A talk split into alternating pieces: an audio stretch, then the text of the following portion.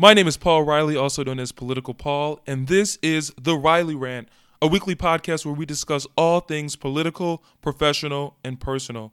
Let's rant.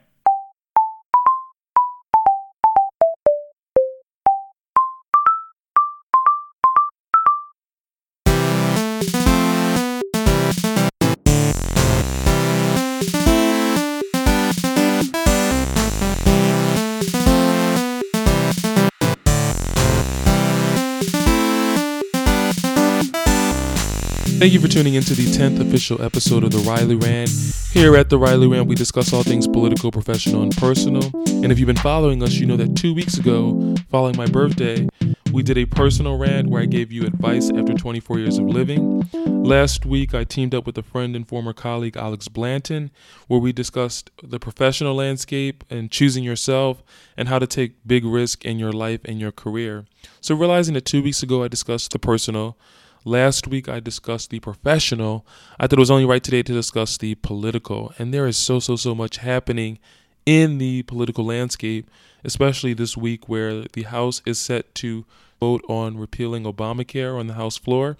And so that's going to be significant to see if that vote passes and what happens once it moves on to the Senate and if it's ultimately signed into law by Donald Trump.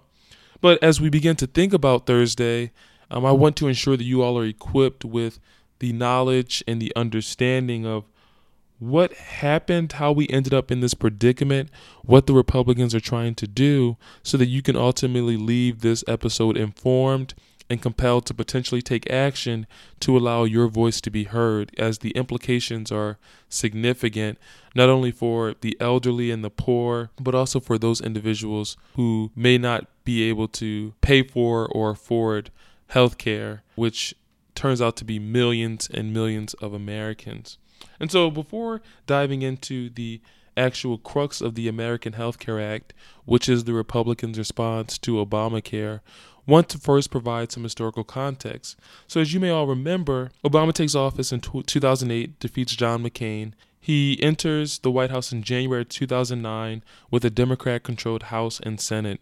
And this is a president's dream to have Congress controlled by his or her own party. That allows for them to easily implement laws. That allows for them to easily get their agenda through the Congress and, and, and put into to law. And so throughout 2009 and 2010, the, oh, the Democrats capitalized on this power and rolled out the Affordable Care Act, also known as Obamacare. And so throughout the process, Republicans are pissed. They're in the minority party. They have no control. This Health Care Act has been pushed into law, and they are railing against it and saying that if they get power, if they regain control of the House, the Senate, and the White House, they're going to do everything within their power to repeal it. And so, over the course of Obama's two terms as president, you start to see Republicans gaining ground and, and taking back control of the different branches of government. So, first in 2008, again, Democrats control the House and Senate. Two years later, though, in 2010, the House is uh, taken back by the Republicans. And so this is a knock to uh, the president, but it's not by any means unusual. Past president and past phenomena show that the president is likely to lose a number of seats to the opposing party during the first midterm elections following their national election.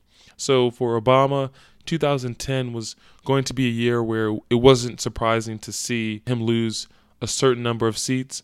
I think that many of the Democrats were surprised by the significance of, of the loss of those seats and, and how much uh, power the Republicans were able to, to regain.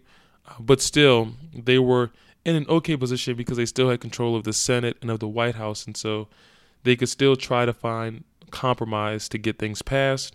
Of course, we realize we enter this era of divided government where that's not happening at all. Republicans are obstructing as much as they can. The Tea Party is emerging at this time. And they're not compromising on anything. And they want to repeal Obamacare, they think is a disaster. So, fast forward four years after 2010, we're in 2014 now, and Republicans take control of the Senate. Um, and so this is where Obama is really tied, hands tied behind his back in terms of what he can do. And again, we see more legislation from Congress trying to repeal Obamacare. Of course, Obama, as president, is going to veto those measures. And it's not until, as we all know, 2016, uh, that's when Trump takes over um, as president, the White House is controlled by the Republicans, and now they control the Congress and the White House and the legislative agenda and process. so that's how we ended up in this predicament that we're in today, where we're revisiting healthcare. It's primarily because Republicans, since 2010, have been fighting to repeal it, and they now have the power to do so. But here's the catch with this power, they can't seem to find a unified way to repeal and replace Obamacare. So of course, when you when the Republicans, you know, talk about repealing Obamacare, there's going to be frustration and, and lack of consensus with Democrats on, on taking this action because that's their landmark legislation. They really believe it's doing a lot of good for a lot of people across the country. So it's understandable that they're opposed to any repeal and replace measures for Obamacare. But perhaps what's even more surprising and even more striking is the friction that's been created within the Republican Party. So you have the conservative wing with individuals like Senator Rand Paul of Kentucky who are saying, we need to repeal Obamacare. This American Health Care Act is a small step in that direction, but it's really Obamacare light, as he notes it. And he says, if this bill in its current form comes to the Senate, it's dead on arrival. So you have the conservative wing saying this doesn't go far enough. You have the moderate wing of the party with people like Susan Collins, she's a Republican senator from Maine, saying this proposal by Paul Ryan, this American Health Care Act, goes too far. It, it, it actually does more harm than good to the American people. I can't support this. And so you have this friction between the conservative and moderate wings of the Republican Party. But beyond that, beyond our lawmakers, you have national associations and advocacy groups coming out against this. You have the American Medical Association, the American Hospital Association, the American Nurses Association, AARP, they're all coming out and blasting this plan, saying that it's not going to help the American people. It's going to leave more uh, individuals uninsured and underinsured. And so that's the historical context around this. It's around Republicans being opposed to this from the very start. Over the last seven or so years, regaining control of the House, the Senate, and the White House. And now they can actually put their words into action. They can actually start to repeal Obamacare, but there's going to be some tension around how that goes about happening. So, with that context, let's dive into what the American Health Care Act entails, what they're seeking to accomplish.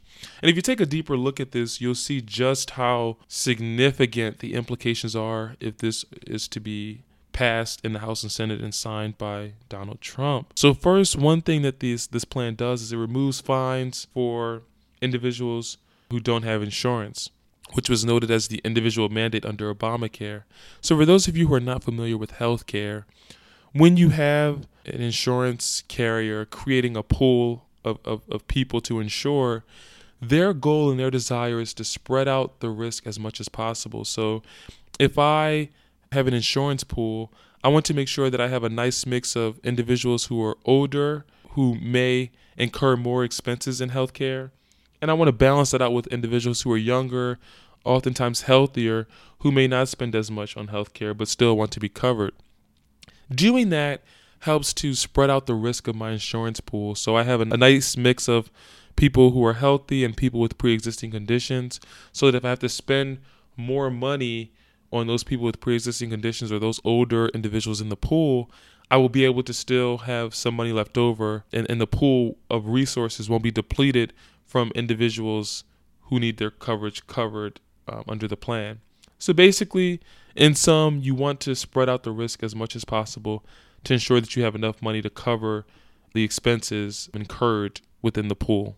But when you remove the fines for no insurance, you basically incentivize younger, healthier people to leave these health plans because if they're not going to be penalized with a tax penalty, they have no reason to have insurance to begin with.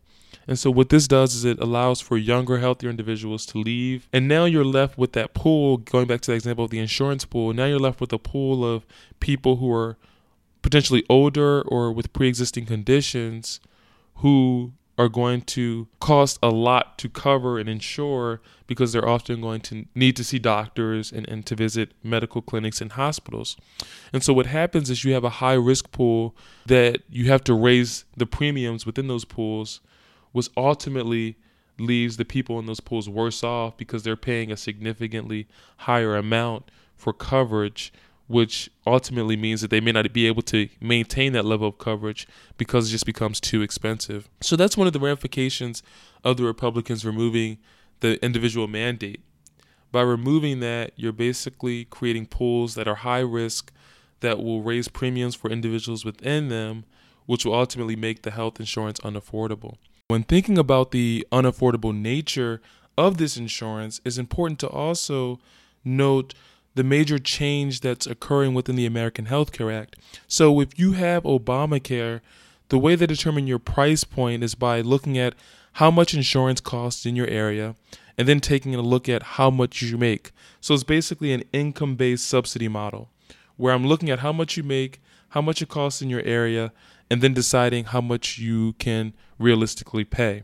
The American Health Care Act, also known as Trump Care, doesn't do that at all. It, it, it goes beyond looking at income and it basically affords an age based tax credit. So basically, as you sort of get older, the amount in your tax credit increases as well. But the problem is that that tax credit, um, as certain reports are showing, is not going to be enough to make up for uh, the loss of those income based subsidies that Obamacare afforded. And a clear example of this is actually in a report by the Congressional Budget Office, which is an independent, um, nonpartisan group that, that assesses the implications of legislation. They note that if you are, for example, 64 years old and you make around $26,500 per year, under Obamacare, when you're looking at your income and the costs in your area, you're likely going to pay $1,700 uh, in premiums annually.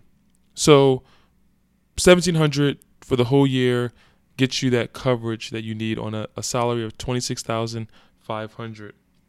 Under Trump Care, that number rises dramatically the Congressional Budget Office, the CBO, estimates that if you are a 64 year old making $26,500, under the Trump plan, you are essentially going to pay $14,000 in premiums. So almost half of your salary, more than half of your salary under Trump care, is going to go to healthcare. And so for millions of older individuals who rely on those subsidies, they're now going to have to make a tough decision. Do I pay for my living? Do I pay for food or do I pay for health care? And realistically speaking, those individuals are likely going to choose the living expenses and the food over health care. And so, what this means is that you now have elderly individuals who can't afford health care, and this is the group that oftentimes needs it the most. And so, that's one of the implications of Trump care is that this age based tax credit versus the income based subsidies offered under Obamacare are actually going to leave certain elderly individuals in a predicament where they're paying insanely high rates for their insurance, which ultimately will make them uninsured as they can't possibly afford that. And so that's another area in which Trump care has a direct impact on the American people. But perhaps the most significant and direct way in which you, the listener, may feel the effects of, of Trump care and the repeal of Obamacare is through the Medicaid expansion. So in Obamacare, they did what we call Medicaid expansion. So Medicaid is insurance and resources offered to uh, the poor, oftentimes children, are the most vulnerable in society, individuals who don't have the resources to cover themselves in case of illness or disease.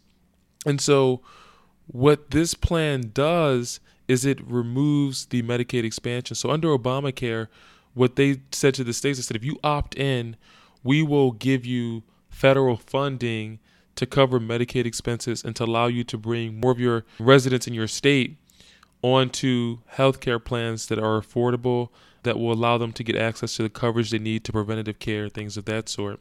And so this was very popular of the 50 or so states 31 states signed up for expanded coverage and the increased federal spending.